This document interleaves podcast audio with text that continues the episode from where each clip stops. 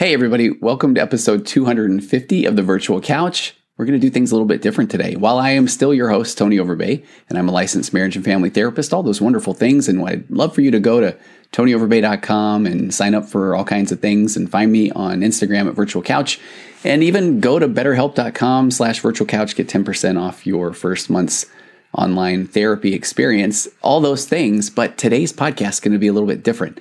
So I get asked to speak a lot. I absolutely love it. I have always loved it, and I will speak at any any opportunity that I can if I can make it work with my schedule. This week alone, I've done a couple of podcast interviews. I did a mixed faith marriage event.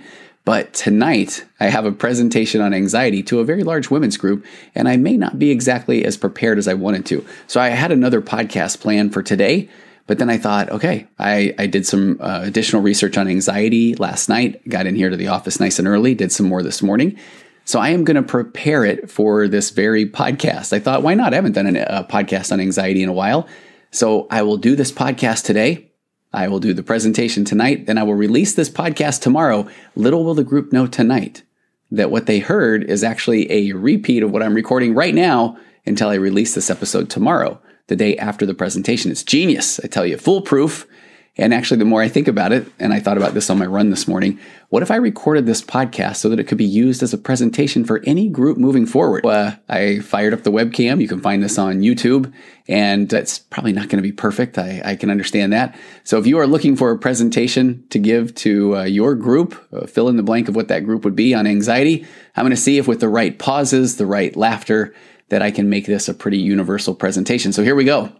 Welcome to my presentation on anxiety for, well, insert your group here.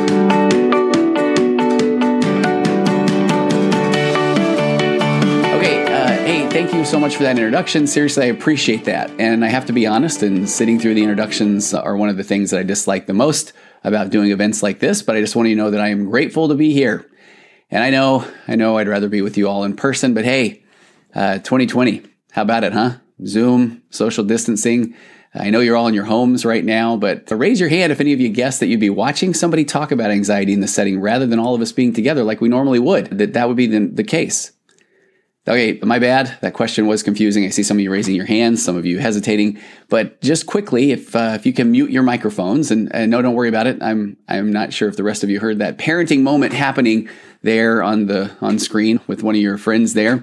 But uh, we've all been there, right? So I just have to tell you how grateful I am to be asked to talk about anxiety to all of you. And when I was asked to do this, your gracious host and I, I just have to say we go way back, or at least I feel like we do, simply from the back and forth that we've had in setting up this event. I've heard a lot of good things about this group. So again, thank you. And uh, I want you to take full advantage of the chat function in Zoom, particularly the direct message. I would love for you to ask any specific questions about anxiety, and I promise I will keep it confidential. After all, I am a therapist. That's what we do. So before we get to more of the content, I've got some specific content on tips and, and tricks that you can use when combating anxiety. I wanted to turn to one of my favorite books of all time. It's called The Happiness Trap. It's by an author named Russ Harris, and he's actually someone that I've been interacting with or uh, trading some emails and want to get him on the podcast. And and until that moment, I, I just have to tell you, his book, The Happiness Trap, and his book, The Confidence Gap, are a couple of the books that I feel like have really helped me in my practice and kind of changed the way that I interact with people in my office. But the happiness trap and the confidence gap really lay out these principles of a therapy modality that I love called acceptance and commitment therapy.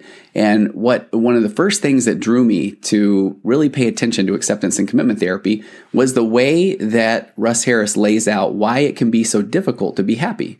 Because I feel like at our core, what anxiety really is about is this desire that we have to be happy, this desire to know that we're doing all that we can and if you look at anxiety as a protection, and this is the part where the brain, bless its little pink squishy heart, really is just looking out for you. So anxiety is just trying to pay attention to all the things that your brain can pay attention to in hopes that that will keep you safe. So let me I'm going to read a little bit from the happiness trap on why it can be so difficult to be happy. So Russ Harris says to answer this question, let's journey back in time. The modern human mind, with its amazing ability to analyze and plan, create, and communicate, has largely evolved over the last 100,000 years uh, since our species, Homo sapiens, first appeared on the planet. But our minds did not evolve to make us feel good so we could tell jokes or write poems or say, I love you. Our minds evolved to help us survive in a world fraught with danger. So he says, imagine you're this early human hunter gatherer. What are your essential needs in order to survive and reproduce? There are four of them there's food, there's water, there's shelter, and sex. Okay, and I see some giggling there on the Zoom, but uh, these are your basic needs. But none of these needs matter if you're dead, if you're not alive. So the number one priority of the primitive human mind was to look out for anything that might harm you and then avoid it. So your mind, the primitive mind, basically was a don't get killed device. And I love that phrase that if you think in terms of your mind as this thing that is there to protect you, it's a don't get killed device, then you can start to see where anxiety comes into play. And so the better that our ancestors became at anticipating and avoiding danger, the longer they lived and the more children they had.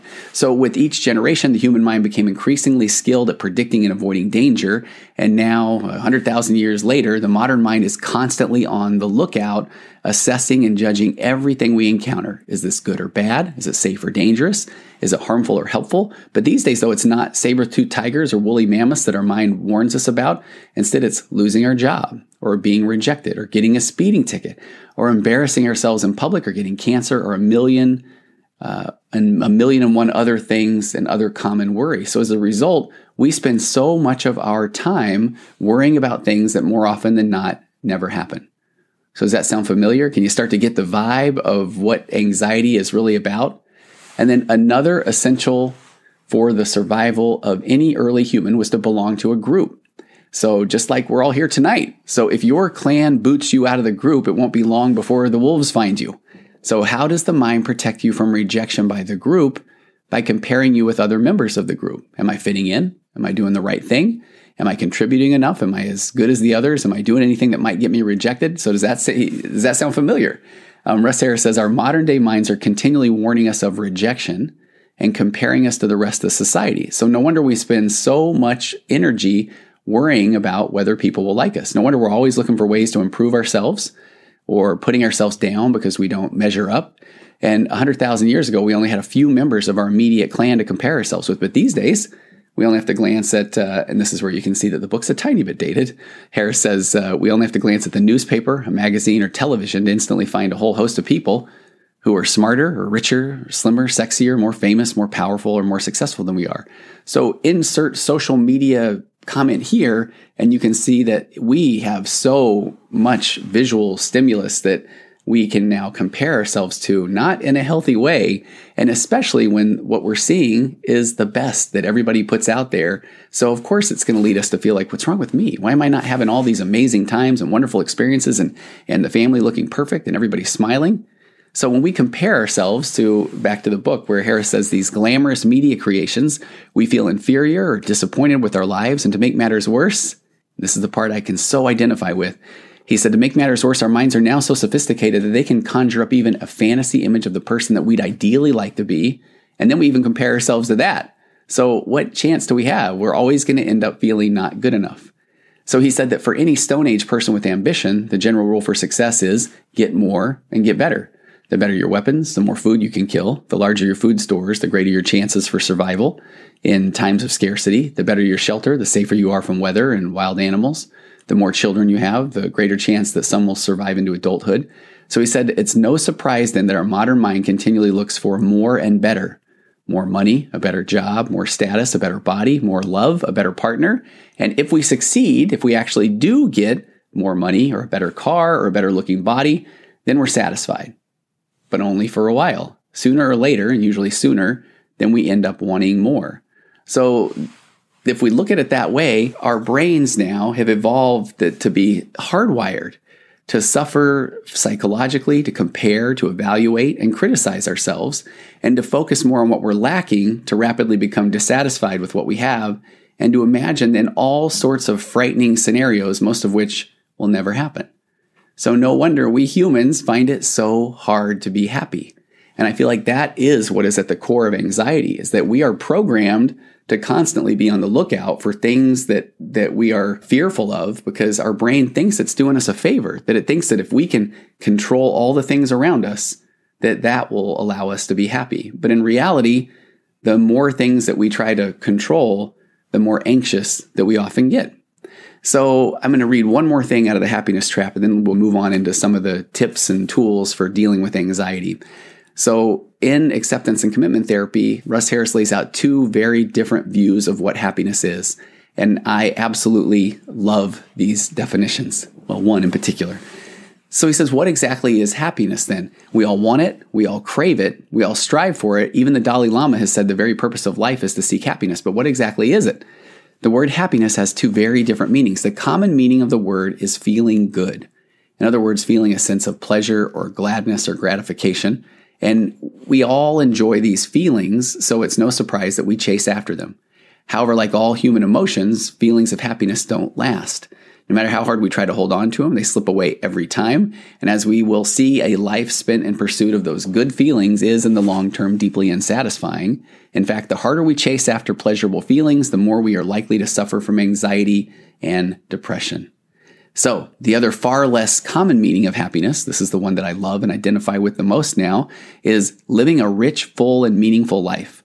So, when we take action on the things that truly matter deep in our hearts, when we move in directions we consider valuable and worthy, clarify what we stand for in life, and act accordingly, then our lives become rich and full of meaning. And we experience this powerful sense of vitality. And this is not a fleeting feeling, it's a profound sense of, of a life well lived. And although such a life will undoubtedly give us many pleasurable feelings, that's also going to give us a lot of uncomfortable ones, such as sadness and fear and anger. And this is only to be expected because if we live a full life, we'll live a full life feeling the full range of human emotions. So I, I, feel like that's kind of the setup or the start of what causes us to feel anxiety or causes us to feel these anxious feelings and can cause us to feel less than and oftentimes not happy. So now let's address a little bit of what has been going on the last year or year and a half or especially the last year and that's this the the world is a different place. No one could have anticipated what are we in now? The end of February. So uh, even a year ago, we knew that things about COVID, coronavirus, that the world was was really worried about what was going to happen, but we didn't really know what that looks like. And within a few weeks from now, a year ago, then all of a sudden we're we're on lockdown and we're in social isolation and we've got now the social distancing and we have just this fear of the unknown. We have this ambiguity. We have this these all this gray area. So if you already take what we've laid out here and that our brain wants to know, it wants to anticipate danger and it wants to do all that it can to avoid these these fearful uncomfortable things. We were just handed a whole lot of fearful uncomfortable things. And so knowing that our brain likes patterns, that our brain likes it likes to know what's coming next and it tries to anticipate what's coming next but we're in one of the world's biggest, we don't know what's coming next that we've ever been in, especially in our lifetimes. So it's no wonder that our anxiety is maybe even amped up over the last year or so. So, what do we do about it? Well, here's a few things that I think are important to note. Number one is you're okay. One of the biggest things that I like to talk about is the fact that you're not broken. And I have people literally come into my office, and for a few weeks, it's almost like they're saying, No, I am broken and I'm going to convince you that I am broken. But this is one of the core principles of acceptance and commitment therapy that I so love. And not that I want to go off on some tangent of, of telling you about two different types or modalities of therapy, because you might not even be familiar with the one that I would be comparing. But let me just ask you if this sounds a little bit familiar. So there's a, a, type of therapy that all therapists learn. I feel that all therapists learn in grad school, almost the fundamentals, which is cognitive behavioral therapy. And I feel like that's what's at the core of a lot of uh, motivational speakers and really good, powerful messages, life coaches, and a lot of therapists. I mean, again, most therapists learn cognitive behavioral therapy in school. And what cognitive behavioral therapy says is that your thoughts lead your emotions and your emotions lead your behaviors. So in that model, the and I was a cognitive behavioral therapist for years. I'm telling you about 6 or 7 years before I switched over to acceptance and commitment therapy. And so what I found with cognitive behavioral therapy is it does start with the idea of that you're you have these incorrect thoughts, these negative thought patterns. You have these ants, these automatic negative thoughts or there's a clever rhyming piece to cognitive behavioral therapy. You have stinking thinking. And so when you come into a situation and you have a certain thought that leads to an emotion, and that emotion leads to a behavior, when you're working as a cognitive behavioral therapist, you really want to challenge that automatic thought and say, hey, that's your stinking thinking, or that's your automatic negative thought. And so you just need to change it, and then that will lead to a different emotion and a different behavior. And I have found some scenarios where that can still work well. But what I started finding in my life and in my office was that it's just not as easy as waking up one day and saying, I am going to not be anxious. I'm just going to choose to be happy. Now, the reason I'm laying it out this way is you maybe follow some accounts on Instagram or Facebook or whatever the social media platform is, or maybe you've got books, self help books, motivational books, you've got speeches, you've got all kinds of wonderful things that say this is happiness is a choice, and you wake up each day and you decide to be happy. And I, I fully agree that I do make that choice every day, but I also recognize that I'm human and life happens and we're imperfect people in an imperfect world. So when things inevitably happen, when you are running late to get to work, or when you have technical difficulties when you're trying to do a Zoom conference to 50 or 60 therapists that you're trying to train, hypothetically speaking. When these things happen and you all of a sudden find yourself not being happy, then instead of beating oneself up and saying, man, I chose to be happy today and now I'm not happy, what's wrong with me? That knowing that, no, you're actually human. And so you're going to have the thoughts and feelings and emotions you do because you're the only version of you that's ever existed and you're the only version of you going through the experiences that you're going through. So you can wake up every day and give yourself some good positive affirmations and decide to be happy. And if that works, then I am so excited for you. But if you're like a lot of people, a lot of human beings, life's a little bit messy. Life can be a little bit imperfect and we don't know what's coming next. And so we go back to this concepts that I laid out earlier that can lead to some anxious feelings of we want control. We want to know what's happening next. We want to control our environment. We want to predict everything. We want to watch out for all the things around us and we want to compare and we want to anticipate and we want to guess and we want to control and we want to fix and we want to judge. And all those things lead to this overall feeling of, of anxiety and feeling anxious. So, what's the antidote? To know that life happens and to know that you're human and to know that you're going to think, feel, and behave the way you do because you're human, and that's okay. There's acceptance because you're the only version of you that's ever stepped on this wonderful earth. And so you're the only one that knows what's going on inside of you and knows your hopes and your dreams, knows that you're this beautiful combination of your nature, nurture, birth order, DNA, abandonment, rejection, hopes, dreams, fears, losses, that you're the only collection of all of those experiences so when you step into a situation and it doesn't go the way it goes, instead of saying, man, why, what's wrong with me? Why am I feeling the way I'm feeling? Why am I thinking these negative thoughts? Instead, we want to start to reframe that and say, hey, check this out. Look at what I'm thinking in this scenario. And if you're watching this video, then I'm holding my hand up because I want you to be able to take a look at these thoughts because you're a good person. You have amazing days and you have experiences and you have connections with people. But then there's also times where you're human and things happen and you react. So at your core, you're still this good person, but in certain situations when things happen, it's almost like I, I, think about anxiety or depression or any of these things can descend upon you almost like this cloud. So it'll go away and sometimes it'll be there depending on the circumstances. And you're still a good person. But then check this out. Here's where my brain is going when a certain thing happens. So back to anxiety. What do we do with it? First of all, we normalize it. We accept it. We understand that we're human and we're going to have these thoughts, feelings, and emotions that we do. So, just like the concept of thought suppression doesn't work, if I were to tell you right now, whatever you do, don't think of a white polar bear wearing a green hat.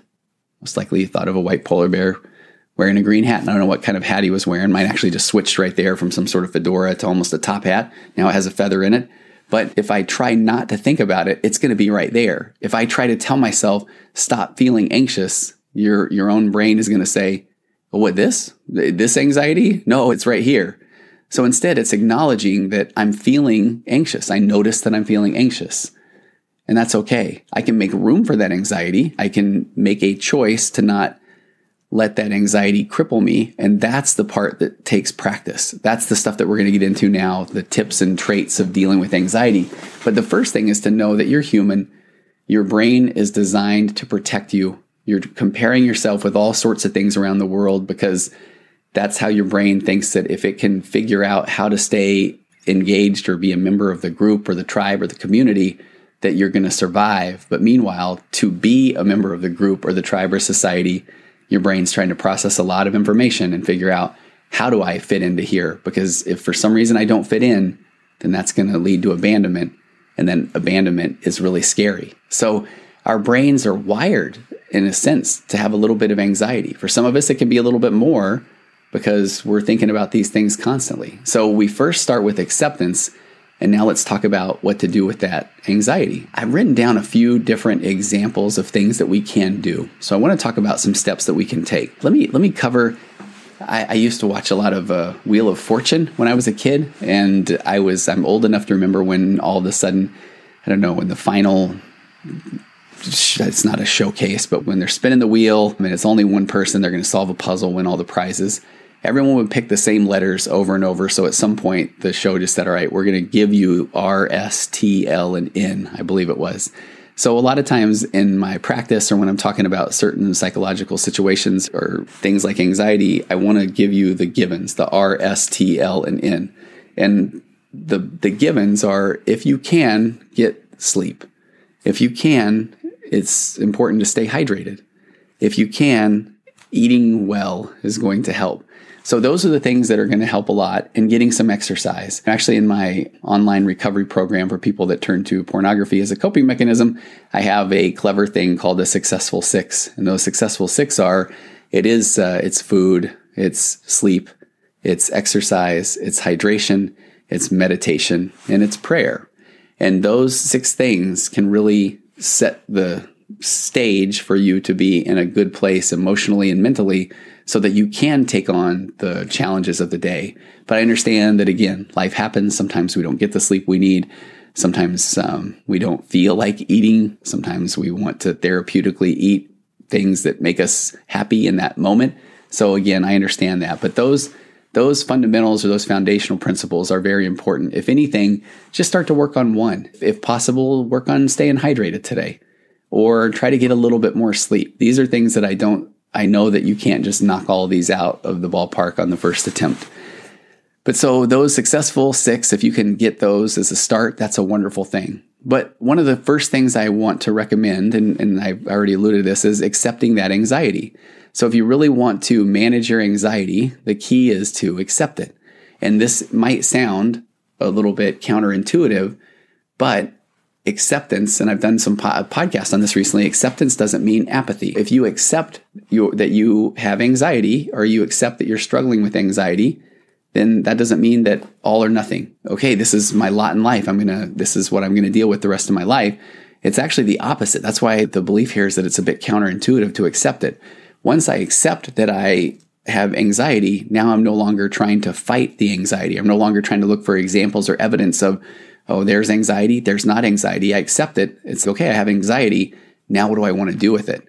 So, accepting it doesn't mean that we're resigning ourselves to this life of misery. It just means that once we accept it, then the existence of anxiety and, and other things are inevitable, but they don't have to define us or shape us, or it doesn't mean all or nothing, black or white, that this is the way things are going to be forever. So, if you experience anxiety, sometimes one of the first things you can do is just accept it and observe it. Think of it like a wave. I have a, a sign here in my office that says that feelings are much like waves. We can't stop them from coming, but we can choose which one of them to surf.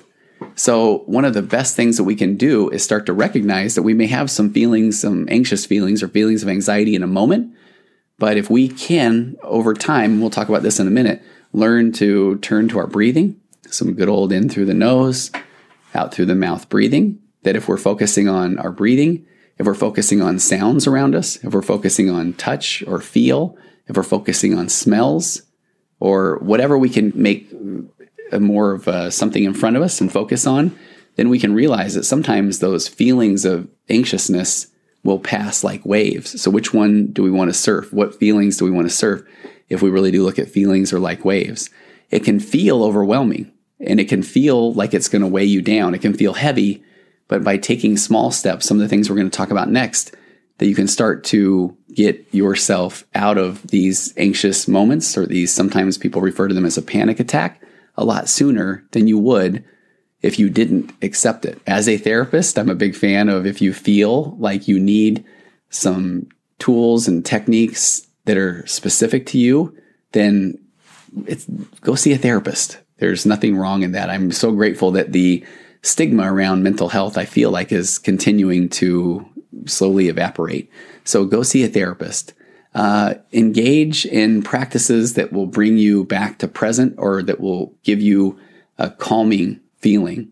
I cannot stress enough that embracing a daily mindfulness practice is a game changer. I often say that if I could give someone a pill or a shot or something that would allow them to see what it would look and feel like six months down the road if you engaged in a daily mindfulness practice right now, I feel like everyone would immediately start a mindfulness practice. And I'm a fan of the app Headspace, but I even re, you know, recognized last night as I was drifting off to sleep that every night when I'm going to bed, I do the same thing. I breathe in through my nose and I count one, and I breathe out through my mouth and I count two, and I just try to get to 10. That's what I do to go to sleep. Or if I have a moment where I'm sitting, uh, standing in a line, or even sometimes between clients, that one's a good one to do. And it sounds sim- simple, but in reality, it's not. There are times where I never get to 10. I'm in through the nose one, out through the mouth two. I can maybe get to three, four, five, and then all of a sudden I'm thinking, thinking about whatever it is. And so when I recognize that I'm not counting anymore, I don't beat myself up. I notice it, and then I come back and I start over at one. Or sometimes I'll notice that I'm at 15 or 16, and the same thing. I blew right past 10, so I wasn't very present. So I come back and I start at one. And I think one of the biggest misconceptions about mindfulness is that the goal is to clear one's mind. And if that is something that you can do, that's an amazing talent or trait. But the real focus or what mindfulness is about is training your mind that when I recognize that I am somewhere else, so let's say that I'm on a an anxious roll or I'm on a depressive thought or I'm ruminating about the past or I'm worried about the future that if I have this daily practice, if all of a sudden I get myself centered and I start breathing in through my nose and count one and out through my mouth and count two, then what I'm doing is I'm not thinking about whatever that anxious thought was. So it's not that I'm trying to clear my mind, it's that I'm bringing myself back to the moment, bringing myself back to present. And one of the keys to this is that as I'm doing that, and I feel myself do it even as I'm expressing this to you on this in this training, is that when I breathe in through the nose then I am lowering my heart rate. When I'm lowering my heart rate, I'm lowering my stress hormone cortisol. So cortisol is there that the more that your heart rate raises, then your stress level, your cortisol levels raise. And what that does is that starts to shut down your logical thinking part of the brain, your prefrontal cortex, because you're getting into fight or flight mode. So the brain's this beautiful, uh, wonderfully complex device that is there to protect you.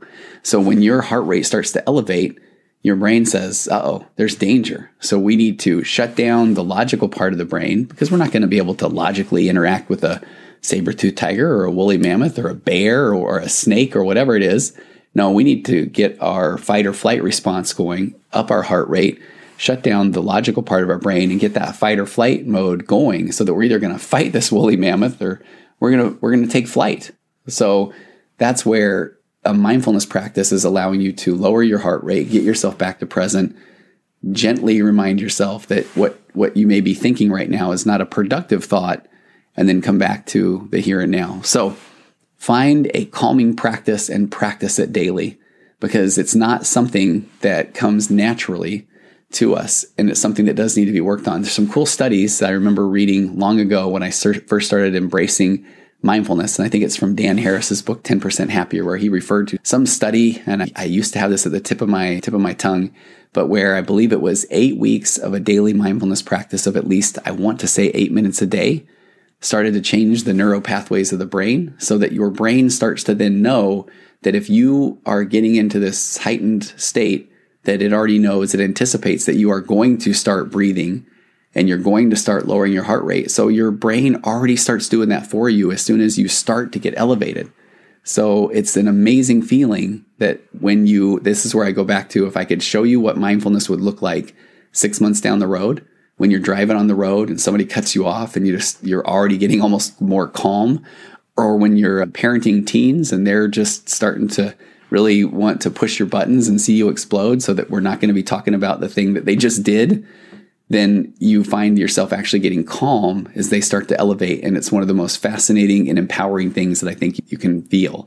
So start a daily mindfulness practice. That would be a wonderful, do something you enjoy. I have a thing called the emotional baseline theory, and I can point to podcasts on that as well. But I find that this is, is so critical. And this is where I say self care is not selfish. Um, what the, your emotional baseline looks like is you're going to be dealing with situations on a day to day basis, regardless of where you're at. If you're in a good place or if you're in a bad place or in not a not a good place. And so the way that you respond is going to be based on, I feel, where your emotional baseline is. When you are feeling on top of the world, you're going to respond much differently than you are when you're feeling pretty down.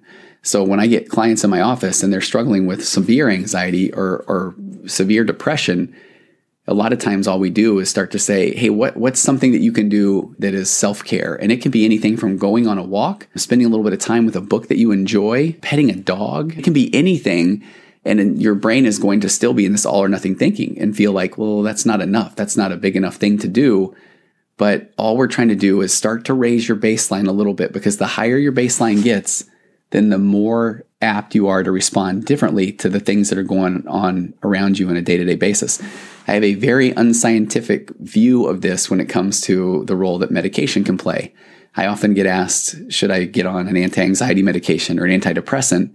And that is up to you. And I, I, of course, recommend that you go over that with your doctor, psychiatrist, that sort of thing. But oftentimes I feel like medication can bump your baseline up just high enough that then you can start to do the work. You can start to do some mindfulness. You can start to read some things that you enjoy. You can start to get out and go on a walk. So oftentimes, base uh, medication can raise your baseline up just enough that now you can start to engage more in life and the things that you enjoy, which that will then raise your baseline more. So at some point, if you decide I don't want to be on medication any longer, then your baseline, I feel, can be up high enough that then we can just anticipate that if if and when you get off your medication, you can anticipate a little bit of a drop in your emotional baseline. But at this point, hopefully you've done enough of the work that you, the, enough of the self care, enough of the turning toward things that are important to you, that then you can, with that anticipation of that, a little bit of a drop in your emotional baseline, you're still in a high enough um, uh, emotional baseline state that now you can really double down on the work and the efforts to get your baseline back up to a place where it was, where you can still deal with all of these things that are going on around you. So that's uh, do something you enjoy, raise your emotional baseline. And I often give examples. One of the my my classic example is someone that I was talking with that was just down, and they said that they I said, "What do you like to do?" And they said they like to read, but they feel like when they read, they need to be reading some deep, heavy spiritual tome or something that will that will in their minds some you know magic pill or something that will just get them out of this funk. But in reality, every time they read something deeply spiritual or something self help, they found themselves feeling worse because they aren't able to stay focused or they aren't able to implement those things in their life. So I prescribed, so to speak, reading about 30 minutes a day of just something they enjoyed. And so in doing so, then after they read something they enjoyed, they felt a little bit of a pick me up, a little bit of a boost. And from that, they could go into another activity they enjoyed. In this particular situation, it, re- it really was going outside and then taking their dog for a walk. So they start to create this pattern of where they read something they enjoy, go out and take a dog on a walk, then come back in the house. Their emotional baseline is up and now they can engage and work was what they were really trying to, to get done at that point. Um, so that's a great way to go. Staying connected to others, I think, can be so important. And I think this is one of the things that we often feel like we want to be isolated and we want to feel like we need to figure things out or we don't want to be so vulnerable and put ourselves out there. And a lot of times I understand that. It can be for good reason, especially when people are going to should on you. I always say that no one likes to be should on. So if someone is going to say, you should do this, or you just need to do this, that's where we can start to feel like, ah, but what if I don't want to do that? I'm just going to sit this one out. I'm just going to wait until I feel better and then I'll re engage with people. But we need to be able to find people that you can trust. And here's where you get to self advocate. You get to say, hey, there might be times where I'm going to reach out to you as a friend and I just want to hang out. I don't want you to tell me what I should do or shouldn't do. I just want to know that I can be around someone. I can be in someone's presence. I know that somebody cares about me And a lot of times I found success where some people can just say, Hey, I just need to come hang out. Or could you just stop by if you have a moment? We're just going to sit there and watch TV together. We're going to sit there and we're going to play a game together. And we're not going to talk about the elephant in the room, which might be this crippling anxiety or these feelings of depression. And just knowing that someone is in that room with you oftentimes is enough to bump that baseline up so you can re engage more in life. So staying connected to others is important. And so many of these things that I'm talking about right now, the best time to talk about these things with others is when you do feel like you're in a little bit better place. So a lot of times when the waters are calm or when we're feeling pretty good, those are the times where we feel like, I don't want to think about anxiety or I don't want to think about depression. I just want to keep living in this moment. I want to keep vibing. I want to keep being what I'm being right now. And I hear you, but those are the times where it would be good to reach out to somebody and say, man, I'm feeling it now, and I hope I never get in this situation again. But if I ever am in a low spot, would it be okay if I reached out to you? And if I do that, it would be ideal if then again, maybe you don't go right into fixing your judgment mode, but you just let me stop by or you stop by and just to know that there's somebody there that cares about me or that I know I can reach out to this is where I do feel like positive affirmations are not a bad thing. I, I, think sometimes when I'm doing my whole cognitive behavioral therapy versus acceptance and commitment therapy thing, that people get the message that I say that positive affirmations are not positive. Now, in ACT, there are some pretty fascinating bits of data, some studies. I've done a couple of podcasts on these where if you are telling yourself positive affirmations that at your core you don't believe, then that's where things can be a little bit damaging. If you are telling yourself, I am the world's most creative person, I am a very powerful person and I will go out there today and I will I will dominate in, in sports or I will I will be the the best presenter that there ever was or those sort of things, then if at your core that's really not who you are, who you desire to be, then those positive affirmations can feel like they're fake, that they're not really you. And so at the end of the day, if you don't live up to those positive affirmations, then one can actually feel a little bit worse because they feel like they're trying to tell themselves to be somebody that they're not, and then they're not achieving that. But if you have positive affirmations that, hey, I'm a good parent, I'm a good person, I'm I'm friendly, I I like to smile, I can be there for others, and you want that re that reminder each day, then man, that's a wonderful thing to do. And let's talk about gratitude. It is absolutely true that keeping some sort of daily gratitude journal is a very positive thing. Why? Because you have within your day, you're looking for things to be grateful for, knowing that I am going to be writing these things down. This is where I like to say that uh, a morning routine is absolutely fantastic. And I know there's a lot of people out there that are not morning people, but if you can get up and establish a morning routine where there is some exercise, maybe there is some meditation, there is some prayer, there's a little bit of reading, and all of these things, these can be very, these can be one minute, two minutes. But when you establish that pattern, there's some amazing things that happen. Over time, it becomes the default, which is, is wonderful. I've been getting up and exercising now for 25 years of my life. And I've, I haven't even really noted, I don't think I noticed how important that was when I get clients that wake up and they feel anxious because they're unsure about the day ahead of them, that if you start putting in practice a morning routine, when you wake up in the morning, your brain already knows this is what we're doing. So it's a wonderful way to start the day because you don't wake up and necessarily feel this anxiety of, I don't know what to do. What's the day have? What, what is it going to lead to? What's in front of me? Instead, your brain knows we wake up and we're going to exercise and we're going to meditate and we're going to pray and we're going to read and so it just knows that routine is coming. And so that, that launches you into your day at a higher emotional baseline. And I believe that's going to give you a bigger chance for success. Um, I feel like that's a really important thing to do. Boy, that was a deep pause. I feel like I've, I've covered the things that I really wanted to cover. Um, now I feel like I can't even keep up the ruse or the charade that this is a, a real meeting. I think I forgot about that part as we were talking about this, but I hope that these, these concepts around anxiety are helpful, that they're productive. I was going to say at this point, hey, I see a question in the chat and I was going to make up a question that somebody would ask. But I can anticipate some of the questions that people are going to a- ask. There a lot of the things that when I'm talking to people that do struggle with anxiety is the a lot of the yeah, but what do I do? Yeah, but what if people don't understand? Yeah, but what if people aren't responding the way I want them to respond? And so here's where I will I wasn't even going to work this in today, but let me give you my big abandonment and attachment speech because I love this. I love this so much.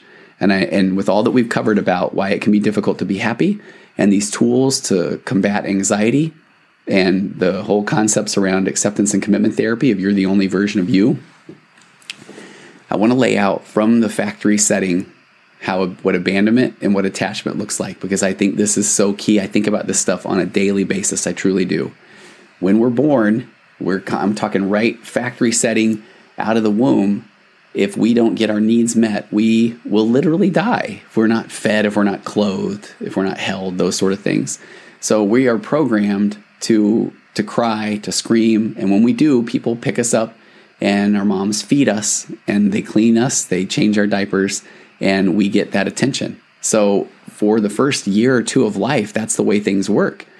People respond to our needs. So that is our wiring. This is where I always want that why I love laying this out from zero on because that is our wiring. When we hit two, three, four, and on, then I, I love saying, Welcome to this world of abandonment. That now all of a sudden, people, you're still emoting, you're expressing yourselves, but people are not meeting your needs. They're not responding like they once were. They're not jumping at your every whim. And so now what that looks like is if I want candy before dinner, if I want to stay up late on the weekends or on any on a school night, or if I want to have sleepovers, if I want to do any of the things that I want to do as a kid, but my parents say, no, not today, champ. No, not right now. Then we look at that as, well, wait a minute, I'm expressing myself and you're not meeting my needs. And remember, the factory setting is abandonment equals death. So if people aren't responding to you, then that's going to be that's going to feel like abandonment and abandonment is scary because abandonment would equal death that's our factory setting so if we if people are not responding the way we want them to respond, then here's where I say that there are two paths, two tracks that are going on. And this one that's an abandonment path and one that's an, an attachment path. On down the abandonment path, what that eventually leads to is as we get into adolescence and we get into being teenagers, that every kid is an ego-centered, unempathetic kid. Bless their hearts. That's just the way that we come from the factory setting forward because we have just come out of this stage of life where the world literally did revolve around us. If we cry, people jump. So how do we not come forth and feel like thing it's all about us? So then the more we express ourselves and people aren't reacting in the way that we want them to, this is what starts to lead to what we refer to as toxic shame, where eventually that leads to if people aren't responding the way that I want them to, then that must mean something's wrong with me that I must be unlovable, that I must be broken, that something's wrong with me. But instead, we as adults can wrap our heads around the fact that no, now we're all going through a lot of our own stuff. It's imperfect people in an imperfect world, but we're coming from this abandonment place as a child, bringing our own childhood defense mechanisms and our childhood coping mechanisms into adulthood. So we feel like if people aren't responding the way we want them to, that something must be wrong with us. And now down this attachment path, how do we get our needs met? How do we ensure that we are going to matter, that we're going to get our needs met so that we aren't feeling abandoned because abandonment equals death? Again, coming forward from the factory setting. How do we do that? It's how do we show up? How do we maneuver ourselves in a situation? Do we show up as the intelligent person? Do we show up as the athlete? Do we show up as the peacemaker?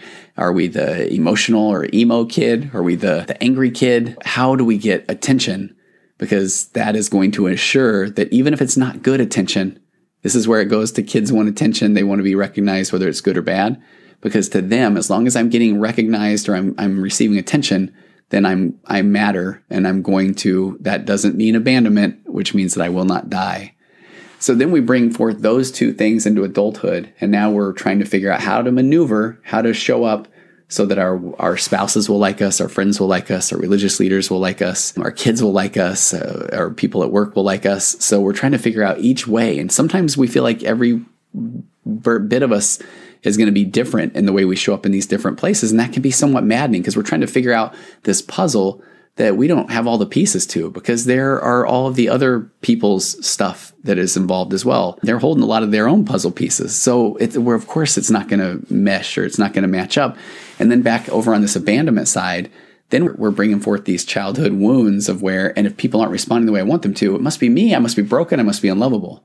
So now as adults, we need to realize, oh no, I'm now master of my own destiny, charge of my own ship. That doesn't mean that forget it. I don't need a partner, I don't need connection. No, we're still programmed to be a part of a group, to be a part of a, a, clan, a society. And if we're booted out of that, here come the woolly mammoths or the saber-toothed tigers. So I hope that you can start to put all these pieces together. And so the more from this attachment angle that we can figure out who we are, then we, we in an ideal situation, this is where we get to show up as authentic. We get to show up as vulnerable and authentic and raw. And we don't have to try to figure out how do I show up in all these situations? I show up as me and, and I show up as the unique and only version of me. And I figure out what matters to me, the values that matter to me. And this may sound like a lot of me and selfishness, but this is where I go back to selfishness is self care is not selfish. When you figure yourself out, when you learn who you really are at your core, then you're putting yourself in a better position to be there for others. It's the put your own um, oxygen mask on in the plane before you put the one on your kid. Uh, this is how you can lift people up to higher ground is when you get in a better place, when you get on solid ground. And then that's the attachment side. Then that abandonment side is recognizing that if people aren't meeting your needs, it's not because you're unlovable, it's not because you're broken, it's because they're imperfect people in an imperfect world. If you want your needs met, that can sound, again, can sound very selfish and egotistical, but it's okay for you to say, hey, I'd like help with this. I would like help with my anxiety. That's an adult way to show up. The bringing our childhood abandonment and childhood coping mechanisms into adulthood is the man, I'm withdrawn. Why isn't anybody noticing? Why isn't anybody showing up and expressing concern or care? And so it's important that we can self advocate because that's what we didn't know how to do when we were kids. We get to take charge of our own destiny. We get to take charge of our, we're masters of our own ship. And so as we show up and we're okay saying, here's what I need I need human connection, I need help. And then we don't have to figure out, oh, how do I say this? How do I do this? We just bring calm, confident energy forward. Then that's the way we're going to get these needs met. I could continue and go on and on on this, but I hope that you have an idea now of a little bit more about where anxiety comes from, what anxiety is about, what it's like, and that with that, you also, I hope you heard some new tools or tips or tricks tonight that will help get you in a better spot. Now, I was going to say, unfortunately, but that sounds very dramatic. Just know that by small and simple things, great things come to pass, that it, it takes time and it takes work and it takes effort because our brains are designed to go to the path of least resistance. Our brains have a really funny idea of the way things work. They feel like that they have a finite amount of energy and so they want to do things that, that cause the least amount of effort so that they can live forever. But the truth is, your brain does not have a finite amount of energy. It has unlimited amounts of energy and potential. So if your brain right now has been thinking of anxious things for a long time, then that is the path of least resistance. That's the path in the field that is deeply trodden. So when left to its own devices, your brain's going to head right down that, that rutted neuro pathway so every time you do something a little bit different, it's if you're it's as if you're walking one time in the field in a different direction. Still probably going to get some stickers on you. there's going to be some muddy patches in these new pathways. But over time, with enough of this intention, then that starts to become the new path. And then that becomes the path of least resistance. The path of least resistance, you will still feel anxious, but now your brain will immediately start to go to things, connections, breathing, turning toward value based activities. And the more that you do that, and you're still going to be human, you're still going to have days where you're not going to do any of it. But when that happens, you just gently bring some awareness to the fact that you aren't doing the, the morning routines, or maybe you've gotten a little bit off of trying to look for ways to raise your emotional baseline. And you don't say, There I go again, I'm hopeless. No, you just notice that, and then you get right back on the path, this new path, because eventually then that becomes the path, the well worn path, the path of least resistance. So thank you so much for joining me on this uh, episode. If you have questions, I love them. Contact at tonyoverbay.com. And uh, I will see you next time on the virtual couch.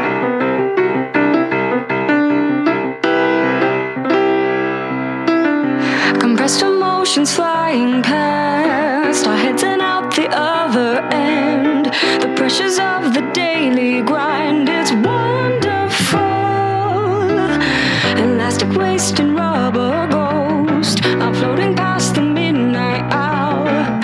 precious